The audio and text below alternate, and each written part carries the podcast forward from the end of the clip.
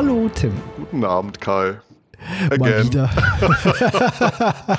ja, wir haben die ersten fünf Minuten eigentlich eben schon mal besprochen, aber dein Audacity hat sich äh, eigenwilligerweise dafür entschieden, nichts aufnehmen zu wollen. Entweder das oder ich habe vergessen, die Rekordtaste zu drücken. Aber das soll ja, äh, ich meine, das soll dem Spaß ja kein Ab, äh, ach, keine äh, Abrede tun. Kein Abbruch oder wie auch immer man genau. das sagt. Genau. Also herzlich willkommen, Tim. Es ist lange her, seit wir im Retrocast miteinander gesprochen haben. Also jetzt in dem Fall aus unserer Perspektive vor fünf Minuten. Aber das, das wissen alle anderen nicht. genau, das muss unter uns bleiben, junger Mann. Genau. Wir sprechen heute über den Film Die Zeitmaschine aus dem Jahr 1960. Und Tim, wie kamst du auf diesen Film? Naja, als du, bei, ähm, als du mich gefragt hattest, ob ich nochmal ähm, auch eine Podcast-Folge über einen Film machen will, bin ich ein bisschen in mich gegangen, ähm, habe mir mehrere Alternativen überlegt, aber irgendwie habe ich gedacht, die Zeitmaschine, das ist so ein, das ist ein prägender Film aus meiner Jugend, so also ähm, Baujahr 70, also gesehen wahrscheinlich so im zarten Alter von maximal acht bis neun Jahren im ZDF-Nachmittagsprogramm. Und ich wollte einfach nochmal gucken, ähm, um auch um mal so meine, um so mein Wissen und die Erinnerung nochmal ein bisschen quasi aufzufrischen, also ein Rewatch zu machen. Ja, der Film gilt auch als großer Klassiker. Ich habe den auch schon gesehen, den Film, nicht so 100% konzentriert, also lief auf DVD irgendwann vor 20 Jahren oder so. Ich kann es nicht mehr genau beziffern, auf jeden Fall mal so nebenbei. Und jetzt habe ich den zum ersten Mal sehr konzentriert gesehen, war davon überrascht, wie gut der Film doch gealtert ist. Und das, äh, und du hattest dann auch demnach auch das Glück, also nicht die stark gekürzte Version zu sehen, die sie in den 80er Jahren rausgehauen haben, sondern wirklich in dieser zwölf Minuten längeren, ungekürzten Version, die den Film auch insgesamt ein bisschen runder macht, was ich persönlich ganz positiv fand jetzt nochmal beim erneuten Ansehen. Auf jeden Fall, also klar, die Zeitmaschine ist mit Sicherheit jedem ein Begriff. H.G. Wells basiert eben auf diesem ganzen äh, Roman von ihm und in irgendeiner Form hat den vermutlich auch jeder schon mal gesehen, entweder in dieser 1960er Version in der von 1978, den kenne ich persönlich noch nicht, oder die Version, die Neuverfilmung, die so ein bisschen anders aufgezogen wurde, aus dem Jahr 2002. Den mag ich auch gerne, aber über den werden wir an einer anderen Stelle nochmal intensiver sprechen. Wir beide? Nein, schon gut. Nein. Alles gut. ähm, ja, genau. Also den, ähm, den Film von 78 kenne ich tatsächlich auch nicht. Ich habe hier noch ein, äh, auch eine DVD liegen von 1984, die heißt Die Rückkehr der Zeitmaschine. Das ist eine deutsche TV-Produktion mit ein paar bekannten Schauspielern. Das ist dann aber eher so ein Kammerspiel. Den würde ich mir auch demnächst nochmal angucken. Mal gucken, ob der eine Podcast-Folge wert ist. Da müssen wir mal schauen. Das kannst genau. du mir danach berichten, wenn du ihn dir angeguckt hast, weil die meisten Leute, die hier zuhören, wissen, dass ich so eine gewisse Antipathie gegen deutsche Filme habe. Das ist allerdings ein Film aus einem Jahr, wo das vielleicht noch durchgehen könnte. Denn so Filme wie Das Boot oder was teilweise auch davor entstanden ist, das mag ich tatsächlich auch an deutschen Filmen ganz gerne. Nur danach gab es irgendwann so eine Phase, wo gefühlt Deutschland nur noch so eigenartige Quatschkomödien produziert hat, auch mit so Til Schweiger und so, und die ertrage ich einfach überhaupt nicht, die Filme. Ich nenne das auch gerne die Schweigerphase. Ja, man sollte auch nicht drüber reden. Genau, ach quasi, äh, ach quasi gefolgt von der Schweighöfer-Phase, also deswegen. Ah, nee, ist ganz übel. Also ich ja, genau. vertrag's überhaupt nicht. Also ganz schnell wieder vergessen. Genau, Time out. Okay, die Zeitmaschine, Filmmusik grandios, also so ein klassisches Kind seiner Zeit. Also sage ich jetzt mal so. Also ich finde es toll. Definitiv. Also sehr instrumental, sehr präsent auch noch, sehr häufig im Vordergrund. Wenn irgendwas also dramatisch unterlegt wird, wird auch die Musik sehr laut und äh, es ist auf jeden Fall dem Film in jeder Pore anzumerken, dass es ein Klassiker ist. Also das hat man natürlich früher gerne gemacht. Heute ist das eigentlich gar nicht mehr üblich, dass man die Musik in den Vordergrund äh, presst. Also zumindest auf eine andere Art und Weise. Aber insgesamt äh, hat der Film also aus seiner Zeit heraus viele Elemente, die ich sehr mag. Also auch teilweise die Szenenbeleuchtungen, so mit diesen roten Lampen. Das sieht man auch ganz häufig bei Raumschiff Enterprise, auch aus den 60er Jahren, wo dann Szenen so prägnant be beleuchtet wurden, aber auf eine charmante Art und Weise. Genau. Ach, dann lass uns mal auch über das Set reden und über die, auch über die Kulissen und die, ach, die Zeitmaschine, also praktisch, ach, der heimische Star, ach, dieses Films. Was hältst du denn von dem Design? Ist das nicht, ach, ist das, also, also ich fange mal an, ist das nicht ein großartiges Stück im Steampunk? Also das ist doch wirklich eine Zeitmaschine, die im 19. Jahrhundert äh, praktisch entwickelt sein könnte, oder? Auf jeden Fall. Also äh, klar, das Ding hat so ein mit Samt oder mit irgendeinem Stoff bezogenen Sitz in Rot. Drumherum ist so ein bisschen Gestell. Hinten ist irgendwie so, so, na, es sieht aus wie so ein übergroßes Schlagzeugbecken, weißt du, das ist hinten dran montiert und das dreht sich und das hat vorne im Cockpit, nenne ich es mal, so ein paar Hebel, die auch so total verrückt aussehen.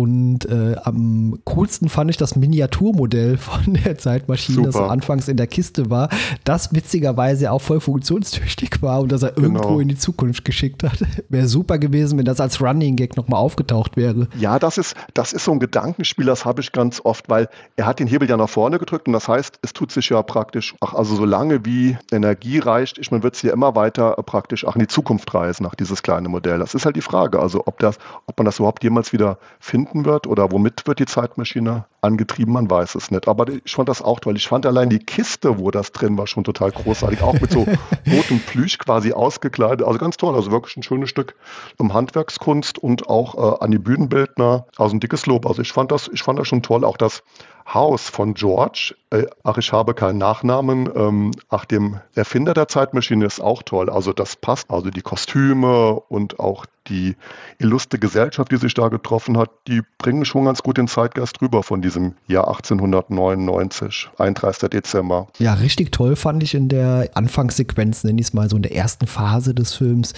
man muss sich natürlich zurückerinnern, also ich erinnere mich nicht an die Anfang 60er, aber damals gab es halt eben noch kaum Filme oder so, die sich mit Zeitreise beschäftigt haben.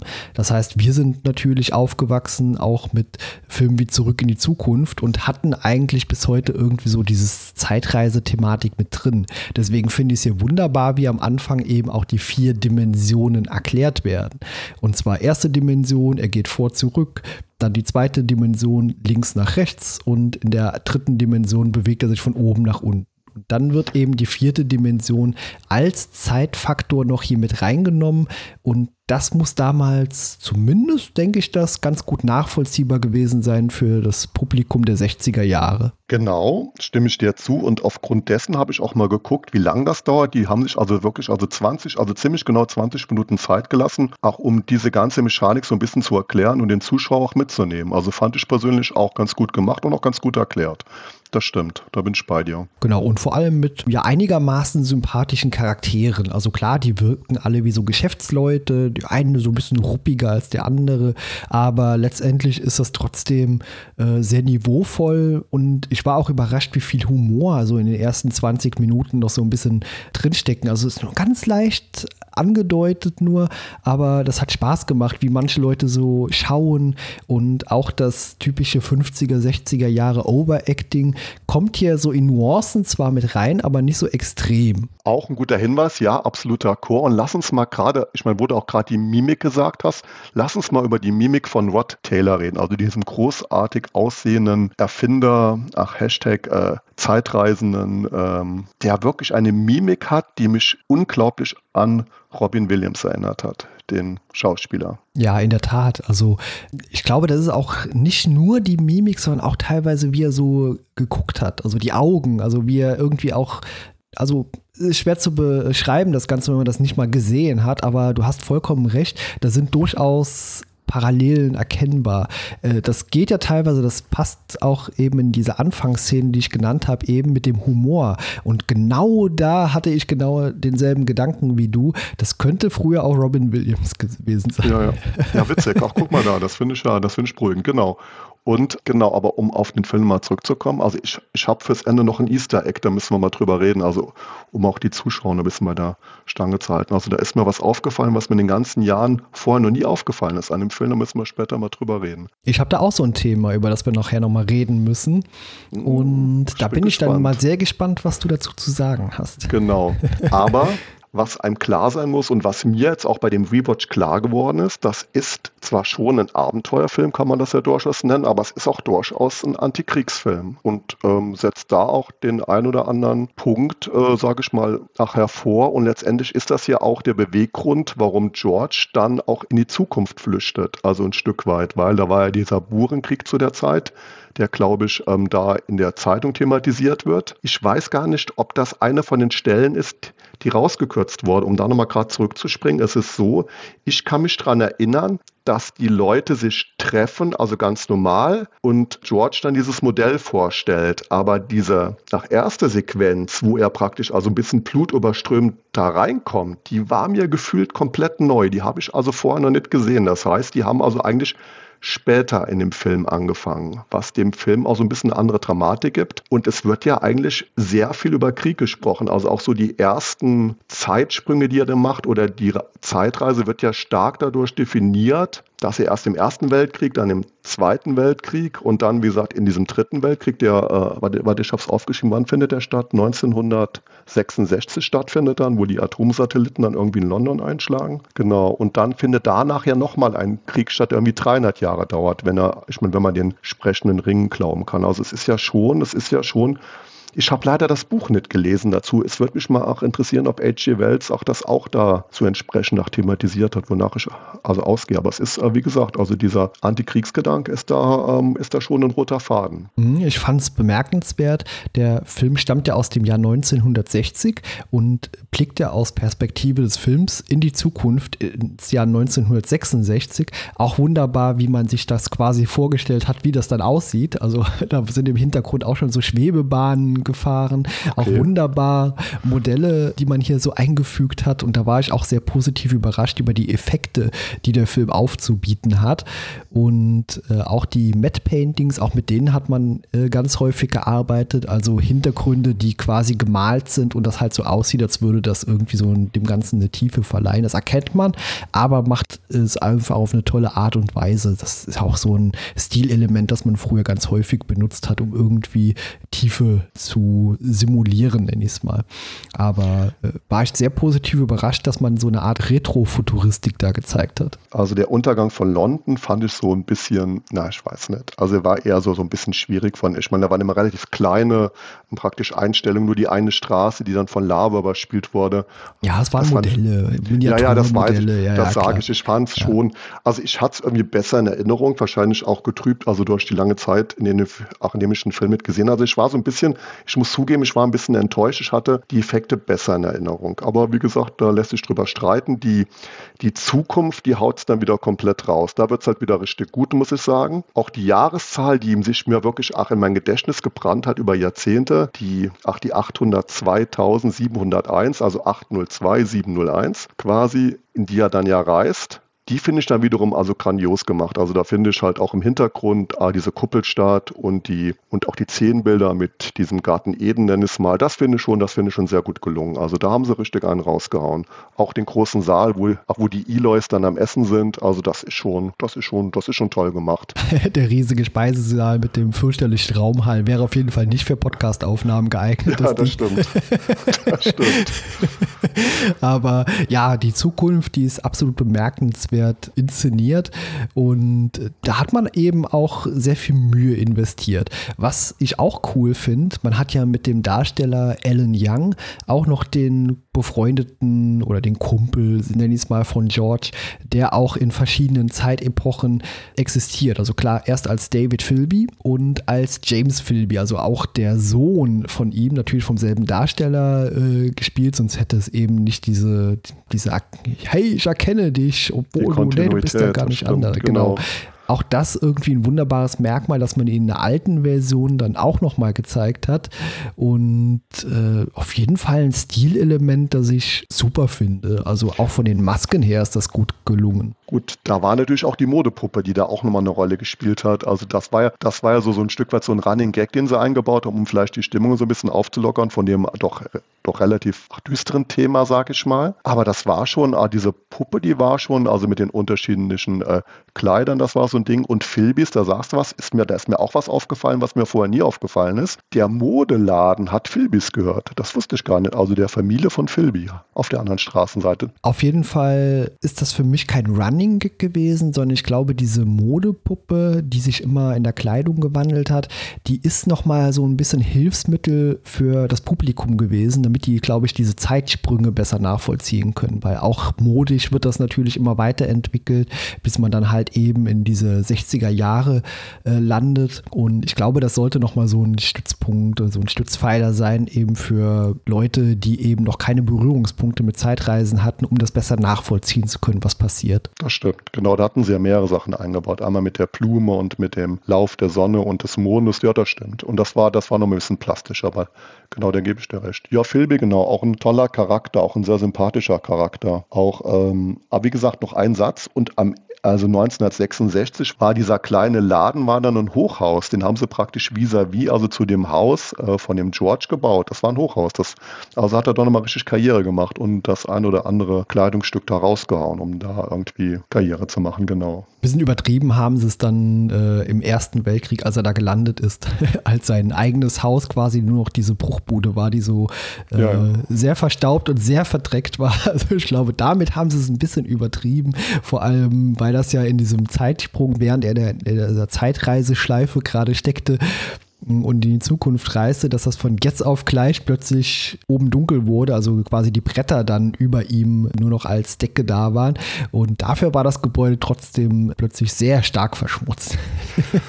da gibt es tatsächlich eine Sache, da will ich mit dir, also noch eine Sache, womit dir, ach, wobei, äh, ach, die will ich am Ende auch nochmal zum Sprache bringen. Also was den Zeitfaktor oder diesen, oder den äh, praktisch den objektiven Zeitrahmen von George angeht. Oder ich, ich ich kann auch jetzt drüber reden. Es ist ja so, als er dann in der Zukunft ist und mit Wiener praktisch redet, also dieser jungen Dame, die er da äh, in den Fluten rettet, da sagt er, ja, damals, als ich noch in der Vergangenheit war, also so vom Kontext her so ein bisschen, aber es ist ja, es ist ja so vom objektiven Zeitfaktor, ist der, ich meine, ist der gefühlt nur ein paar Stunden unterwegs gewesen. Ist ja nicht so, ich meine, dass der jetzt irgendwie Wochen oder Monate lang in die Zukunft gereist ist, sondern der war ja praktisch vor einem halben Tag oder so, war der quasi noch zu Hause. Aber das hört sich in der Zukunft so an, als ob er irgendwie seit Monaten oder Jahren schon unterwegs ist. Das fand ich so, so ein bisschen seltsam. Klar, das ist ein bisschen seltsam dargestellt, was uns der Film aber gut zeigt und das auch eben dem Darsteller äh, Rod Taylor geschuldet, dass er so dieses traumatische Erlebnis aus der Sicht des Protagonisten gut auffängt. Also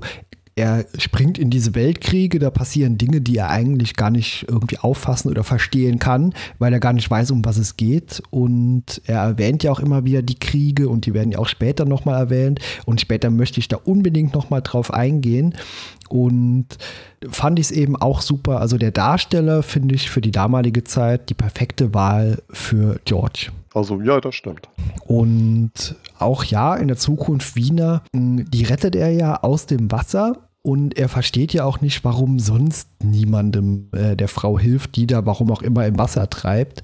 Äh, man sieht ja nicht, wie die da irgendwie ins Wasser reinkommt, aber die wäre vermutlich da gestorben. Also hätte vermutlich sonst niemand interessiert, wenn George nicht zur Hilfe gekommen wäre. Und interessant ist ja auch, dass die scheinbar alle unter so einer Art Trance stehen. Also teilweise auch gar nicht so richtig von sich selber Besitz ergreifen oder teilweise haben. Und da bin ich dann auf einen Punkt gekommen, der hat mich teilweise sehr erinnert an so eine Raumschiff Enterprise-Episode. Weil äh, eigentlich so diese Handlung, was man hier sieht, also die Enterprise kommt zu einem Planeten, und da sind die Leute alle so ein bisschen komisch, weißt du? da sind hier diese Leute, die sind alle sehr friedlich und die verhalten sich aber so ein bisschen komisch. Und dann gibt es noch diese Unterweltwesen, nenne ich es mal. Und gefühlt habe ich auch sowas eben schon bei Raumschiff Enterprise gesehen. Wobei das Verhalten ja, also im kompletten Kontext des Filmes ja schon nachvollziehbar ist. Also ich meine, wenn man sieht, ich meine, was sie eigentlich sind. Und ähm, ja. Bildung wird ja nun mal nicht so groß geschrieben und letztendlich wird ihnen nur was, äh, ich meine, es ist A, überhaupt ein Wunder, auch dass sie eine Sprache entwickelt haben. Ich meine, also ich meine, sie können ja reden. Ich hatte, irgendwie hatte ich im Hinterkopf auch, dass sie gar nicht reden könnten. Deswegen war ich so ein bisschen verwundert, als dann doch was gesagt wurde. Das hatte ich irgendwie anders abgespielt abgespeichert. Ja, das mag an dem 2002er Film liegen. Ich glaube, da gab es dann ah. Verständigungskommunikationsprobleme. Da hat man genau. das vermutlich eher aufgefasst oder verstanden, dass man, sag es einfach mal ganz schroff, irgendwie Jahrhunderte oder Jahr, Jahrtausende später ja, ja. da einfach gar keine Sprache mehr hat. Also zumindest keine, die man einander verstehen kann. Genau, genau. Nee, das fand ich, also ich fand das insgesamt, fand ich das schon, also dieses ähm, praktisch das Antriebslose war quasi aus dem, also aus der Handlung heraus, also schon nachvollziehbar. Ich meine, er hat ja selber gesagt, ich meine, das sind kleine Kinder. Ich meine, die haben sich halt verhalten wie kleine Kinder, weil, ähm, ich meine, wo sollen sie ähm, auch die erwachsene Reife herbekommen? Also das, das fand ja. ich schon, das fand ich schon ganz gut. Ja, ich möchte jetzt mal ein moralisches Thema aufmachen. Oh. Ist unser Protagonist George in der Zukunft nicht eigentlich der Antagonist? Ja, das stimmt. Da findet interessanterweise findet da so so ein Change of Mind, nenn es mal. Also irgendwie hat er dann also von dem von dem also von dem friedfertigen Kriegsverweigerer, also das ist wahrscheinlich das, was du meinst, glaube ich, auch genau, der vor dem ja. Krieg flüchtet, ist er dann auch relativ schnell dabei, irgendwie, ähm, ja, mal schön einen äh, praktisch auf die Fresse zu hauen. Also das ging relativ zügig und da dann auch die anderen dazu, auch dazu anzustiften. Ne? Auch da bin ich nochmal quasi bei Star Trek ein bisschen, also nur ganz oberflächlich. Er bringt nämlich quasi den Krieg aus der Vergangenheit mit in die Zukunft. Und er kommt dort in eine Art geschlossen und funktionierenden Lebenskreislauf. Also ob das natürlich aus unserer Perspektive moralisch richtig ist, was da passiert. Also dass die Morlocks quasi die anderen Wesen verspeisen oder ausnutzen. Aber letztendlich herrscht dort eigentlich so gesehen Frieden. Und wenn man das jetzt mal so betrachtet, wir landen auf einem anderen Planeten und da würden solche Zustände herrschen. Sagen wir natürlich, das geht ja gar nicht. Und Captain Kirk hätte auch gesagt, das geht ja gar nicht, das müssen wir verändern. Aber warum muss man das verändern, wenn es eigentlich so bei denen im Volk funktioniert und scheinbar auch niemand ein Problem damit hat? du kommst jetzt wirklich mit der ersten ersten Direktive, oder? Das ich komme mit der ja. obersten Direktive. Oder, ja, oder genau, mit der obersten, Entschuldigung, ja, an, an, an, an alle Trekkies. Also ich hätte ja. es eigentlich besser wissen müssen. Genau. Ja, gut, aber das gilt, ich meine, ach, gilt die auch auf der Erde? Man weiß es nicht. Eine gute nee, Frage. es geht jetzt einfach nur darum, dass er quasi in die Zukunft hier ankommt ja, und ja. Dinge, die eigentlich funktionieren, ändern will. Ja. Es ist ja so, es gibt ja diese Szene, wo dann, wo dann einer von den Eloys auch dann so die Faust ballt, so bewusst die Faust ballt, das erste Mal wahrscheinlich seit 800.000 Jahren, dass jemand genau. praktisch eine Faust ballt und dann dem Morlock einen auf die Nase gibt den Morlock oder einem Morlock. Ja, das stimmt schon. Also er hat sie dann relativ schnell am Wickel und ähm, macht dann da auch äh, am Ende so einen Völkermord, indem er die einfach alle abfackelt. Das ist halt schon, das ist halt schon sehr krass. Also Kommunikation gibt es keine mit denen, wobei das ist halt nun mal kein Star Trek-Film. Also da ist halt auf die Fresse, weil die fressen halt Menschen und das geht nicht. Das ist ja, halt, ja, klar. Also wie gesagt, er bringt die Moral, seine Moral aus der Vergangenheit mit, weiß aber nicht, ob die in der Zukunft auch noch kompatibel ist. Und ja, das, das finde ich einfach einen total spannenden Blickwinkel, eben das mal so zu sehen, weil eigentlich scheint es so in der Zukunft, dass das alles so reibungslos abläuft. Das ist halt nicht mehr die Menschheit, wie wir sie kennen. Die haben sich eben, das wird uns ja erzählt, so unterschiedlich entwickelt und da gab es ja eben The Morlocks und die Eloy, die letztendlich zwei verschiedene, nenne ich es mal, Spezies sind, die irgendwie miteinander auskommen müssen und das irgendwie geschafft haben. Aber ein paar Mysterien bleiben natürlich noch offen. Also gerade bei den Morlocks, äh, was die für eine Technik haben, wieso ist das da so und wie hat sich das entwickelt, das würde mich natürlich noch sehr interessieren, auch wenn das natürlich von diesen Ringen, nenne ich es mal, oberflächlich erzählt wird. Also was da eben in den Jahrhunderten, Jahrtausenden davor eben noch passiert ist. Ja, ja, aber wobei das finde ich ein Stück weit nachvollziehbar. Also ich meine, ein Teil ist auf der Oberfläche gewesen, die anderen, die sind quasi in einen Bunker, also ich nenne es mal Bunker gegangen. Ja, klar. Und haben sich ja. da halt dann irgendwie zurückentwickelt. Das finde ich, das, das fand ich schon halbwegs plausibel, die Geschichte. Genau, Morlocks, auch ein großartiger Name, oder? Ich will es nur mal, ach, ich will es nur mal erwähnt haben. Morlocks ist ein richtiger Name, da weißt du da, das sind die Bösen, da wird doch nicht, da wird doch nicht nachgefragt. Nö, ach, es gibt ja sowieso nur Schwarz und Weiß so gesehen. Also die einen sind die Guten, die müssen bewahrt werden, die Eloy, weil die natürlich auch sehr menschlich aussehen. Und dann gibt es die Morlocks, das sind halt so Monster. Und Monster sind grundsätzlich böse. Das war damals halt irgendwie erzählerisch so. Also von daher konnte man da eindeutig immer trennen, wer gut und böse ist. Bisschen merkwürdig fand ich eben die Schlussfolgerung von George, als man zum ersten Mal auf diesen Morlock trifft, der Wiener äh, entführen will dass er dann direkt Feuer anmacht und sagt, das Feuer wird sie vom Leib halten. Woher weiß er das denn? Ist das so? Ich meine, also hatte er nicht irgendwie ein Feuer äh, praktisch ein Streichholz angemacht und hat dann die Reaktion gesehen? Ich bin mir jetzt gerade nicht ganz sicher. Ich Vielleicht glaub, war das so, aber die Schlussfolgerung daraus direkt zu ziehen, dass die kein Feuer mögen, finde ich ein bisschen weit hergeholt, vor allem auf die Kürze der Zeit, die da eben passiert ist. Aber. Na gut, ach dann lass uns lieber mal drüber reden, warum ein Gentleman aus dem 19. Jahrhundert der Erfinder ist, also den geistigen Wissenschaften frönt, ach da unten auch durchaus, äh, ach durchaus ähm, einen ach sehr massiven ähm, Faustkampf mit mehreren Morlocks äh, machen kann. Das fand ich tatsächlich eher so ein bisschen seltsam, ach, dass er da wirklich also durchaus auch körperlich so ertüchtigt war, ach, dass der da irgendwie ein halbes Dutzend Morlocks einen auf die Nase geben konnte. Das fand ich so, das fand ich eher so ein bisschen, na gut, aber ich meine, es ist halt ja, ein Abenteuerfilm. Ein, einerseits gebe ich dir recht, also auch die Szenen, die da unten so ein bisschen in dem unterirdischen Komplex stattgefunden haben, die erinnern, erinnerten mich auch ein bisschen so an Indiana Jones und der Tempel des Todes, weißt du, weil die auch so ein bisschen passiv waren, irgendwie so ein bisschen unter einem äh, Einfluss oder unter einer Droge oder wie auch immer das letztendlich abgelaufen ist.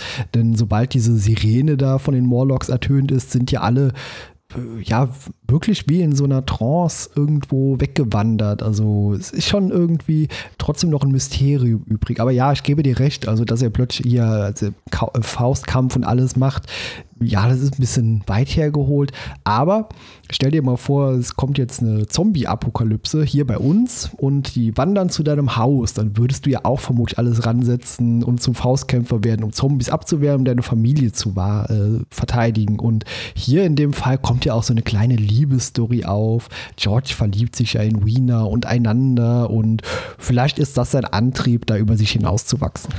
Genau, und lass uns und lass uns feststellen, das passiert ja alles maximal im halben Tag. Also der Film, der wird ja praktisch in Echtzeit Richtig. erzählt. Das ist, das ist das Witzige. ja. Also ich meine, da entwickelt sich ja einiges in 110 Minuten, also in der Filmlänge. Also der praktisch da fast ohne Schnitte auskommt. In 110 Minuten, die aber eine Zeitspanne von 800.000 Jahren, ganz grob. Aber nicht für George. Just das saying. stimmt, ja, na klar. Genau, genau. Dann lass mich noch zu meiner oder zu der größten Frage kommen. Anne, vielleicht noch gerade sehen, was du gesagt hast, dass die so ähm, auf die Alarmsirenen reagieren. Also ich glaube schon, dass die im Laufe von Jahrtausenden irgendwie auch darauf um, konditioniert wurden. Ich meine, das gibt es ja schon, auch dass, dass wenn irgendwie so ein akustisches Signal ertäuscht und dann schalten die ab und gehen dann quasi wie die Lämmer zur Schlachtbank, was ja auch im Vorfeld gespoilert wurde. George sagt dann ja irgendwann, ihr verhaltet euch wie Schlachtvieh. Na, das war ja quasi schon so ein Hinweis, ich meine, was mit denen passiert. Also, ich wollte es nur mal so sagen. Also, das fand ich tatsächlich noch halbwegs plausibel, auch diese Reaktion.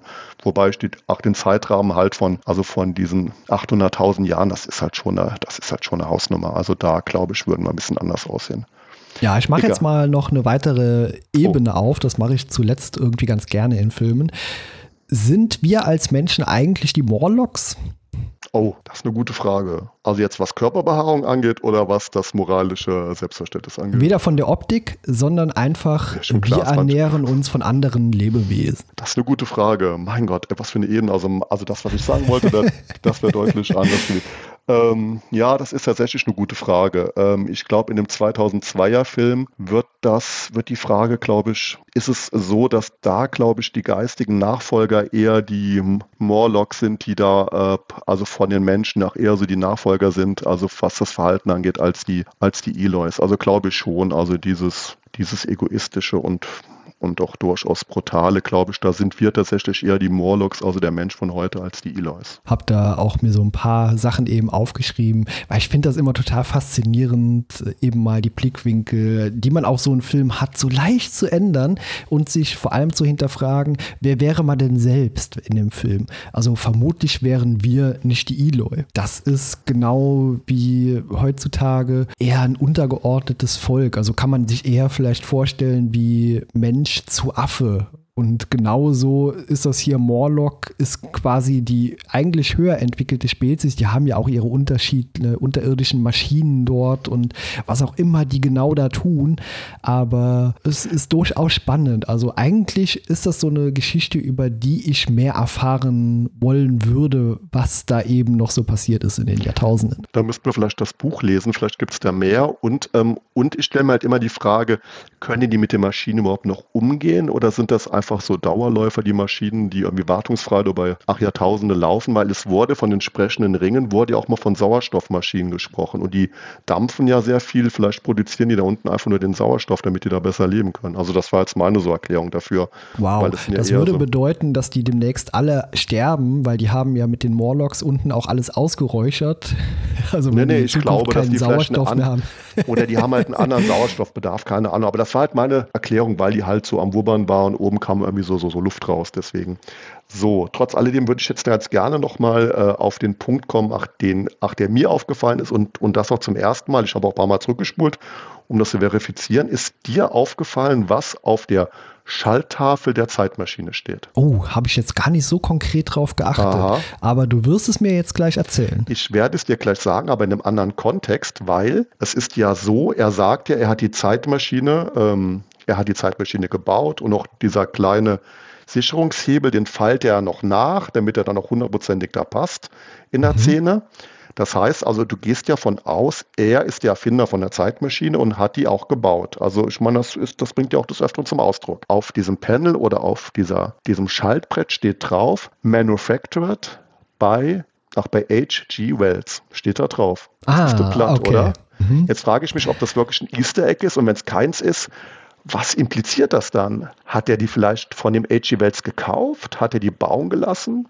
Also, vielleicht ist er das selber, weil der heißt ja immerhin George. Also, ein G hätten wir schon mal. Wir wissen jetzt ah, nicht, vielleicht stimmt. heißt er ja mit Hans mit Vorname. Hans George Wells. Ich habe, also, ich habe tatsächlich, oh Mann, ich habe doch, hab doch eben noch geguckt, was, was H.G. Wells heißt. Mann, Mann, Mann, jetzt müssen wir mal gerade hier, wie war das? Ach, hier googelt der Chef noch selber. Herbert George Wells. Ach, guck mal hier, dann haben wir doch tatsächlich, dann ist George in dem Fall vielleicht Herbert George Wells. Dann ist er das vielleicht. Er spielt sich vielleicht selber. Ja, kann gut sein. Ja. Genau, dann ist das, dann ist das, dann ist das große Mysterium doch relativ schnell aufgelöst worden, verdammt. Aber es wäre tatsächlich großartig, wenn der die nicht selbst erfunden hätte, sondern wenn der ursprüngliche Besitzer dort aufgetaucht wäre und unser George hätte ihm das quasi geklaut, das Ding, und den irgendwo im Keller verscharrt. Im Keller verscharrt nicht, aber er ist vielleicht einfach nur ein Aufschneider, ach, der das Ding gekauft hat und dann selber benutzt hat und dann irgendwie unter großem Tor, Tor ach, das dann vorgestellt hat. Aber ich glaube, deine, deine Erklärung ist halbwegs plausibel. Vielleicht hat er sich da selber reingeschrieben. Wir müssen das Buch lesen, junger Mann. Ich sag's dir, wir kommen nicht umhin. Ja, wir müssen dann auf jeden Fall das Buch lesen und dann nochmal eine Podcast-Folge über das Buch machen, indem wir darüber sprechen, was unterschiedlich läuft. Aber was ich so gelesen habe, soll der Film sich sehr nahe am Buch bewegen. Also ich denke mal, dass wir da vielleicht noch eine kleine Zusatzinfos erfahren würden, aber letztendlich würde das trotzdem ziemlich aufs selbe hinauslaufen. Aber vielleicht können uns da die geneigten Hörer, die sich da eher auskennen in der Literatur, uns vielleicht einfach noch ein bisschen was mehr erzählen. Genau. Ähm, ich gucke nochmal gerade in meine Notizen rein. Da haben wir drüber gesprochen. Den großen. Was ich noch gesehen oder was ich noch aufgeschrieben habe, die Fluchtszene mit der Zeitmaschine war mir gefühlt irgendwie auch neu am Ende. Wobei ich, da bin ich mir nicht hundertprozentig sicher, wo der dann auch noch ein Stück weit in die Zukunft reist, wo der Morlock dann so zerfällt und dann wieder in die Vergangenheit reist, um dann praktisch wieder an den Anfang der Geschichte zu kommen. Dann wird es auch wieder rund. Ich meine, ach, da wird es auch wieder rund, weil das ist die Szene, wo er dann ja auch quasi reinkommt zu seinen Freunden und dann unter die Geschichte erzählt. Am Ende, genau, das war mir neu. Und natürlich die Frage, welche drei Bücher hat er mitgenommen? Was hättest du mitgenommen? Ich habe mir Gedanken drüber gemacht, aber kein Buch hat letztendlich beim näheren drüber nachdenken Sinn ergeben. Denn um eine Zivilisation aufzubauen, kann ich natürlich Bücher mitnehmen. Ich kann Anleitungen mitnehmen rund ums Handwerk, aber nur weil ich Bücher lese, beherrsche ich danach nicht unmittelbar das Handwerk. Das heißt, du kannst, davon würde ich jetzt mal ausgehen, vermutlich Bücher mitnehmen, die den anderen Leuten in der Zukunft irgendwas lehren. Aber konkrete Titel kann ich dir wirklich nicht nennen. Also er tritt natürlich als Art aus Zukunftsbilder, Veränderer, fast schon als eine gottgleiche äh, Wesen in die Zukunft wieder zurück. Und was auch immer der dann da tut, also der wird vermutlich versuchen, eine neue Zivilisation aufzubauen mit den Eloy, um damit das funktioniert. Tja, Aber, muss er die genau. was lehren. Ja. Ja, und da sind wir wieder, also da hatte ich meinen Star Trek-Moment, weil ich gedacht habe, jetzt guck mal, jetzt ist er doch eigentlich in der Vergangenheit, er ist aus der Vergangenheit geflüchtet, hat die ganzen Fehler der Menschheit gesehen über die Jahrhunderttausende, die immer wieder den gleichen Fehler gemacht haben und am Schluss in, ach, dass es in Krieg geendet hat, nur um in die Zukunft zu reisen und ein friedfertiges Volk dann den äh, praktisch, ach, den gleichen Kram wieder beizubringen, ach, der genau dazu geführt hat, äh, dass die Menschheit äh, sich praktisch selber fast ausgerottet hat. Das fand ich so, so ein bisschen fraglich, weil er ja auch in die Zukunft gereist ist. Also ich könnte mich täuschen, aber der Philby hat doch so, so ein Stück weit einen Satz gesagt, als ob er so irgendwie, ach, in die Zukunft, in seine Zukunft gereist ist, um seine äh, Zukunft praktisch zu formen, was ich so ein bisschen ein Stück weit ähm, halt auch größenwahnsinnig fand am Ende. Das war so ein bisschen komisch. Ja, vielleicht hat das Kamasutra mitgeholt. Man weiß ja nicht, wie er es formen will. Sag ich nichts dazu. Also, das wäre auch, ich glaube, das ist auch ein schönes Schlusswort. Also da kann man tatsächlich jetzt nichts mehr hinzufügen. Ich habe tatsächlich auch keine Notizen mehr, aber ja. Das, kam, das Kamasutra. Oh, Alter. Ja, aber äh, ich sage mal so, es war eine sehr interessante Besprechung, die auch tatsächlich in, sich in andere Richtungen wieder entwickelt hat, als ich es vorher erwartet hätte. Hat sehr viel Spaß gemacht, Tim.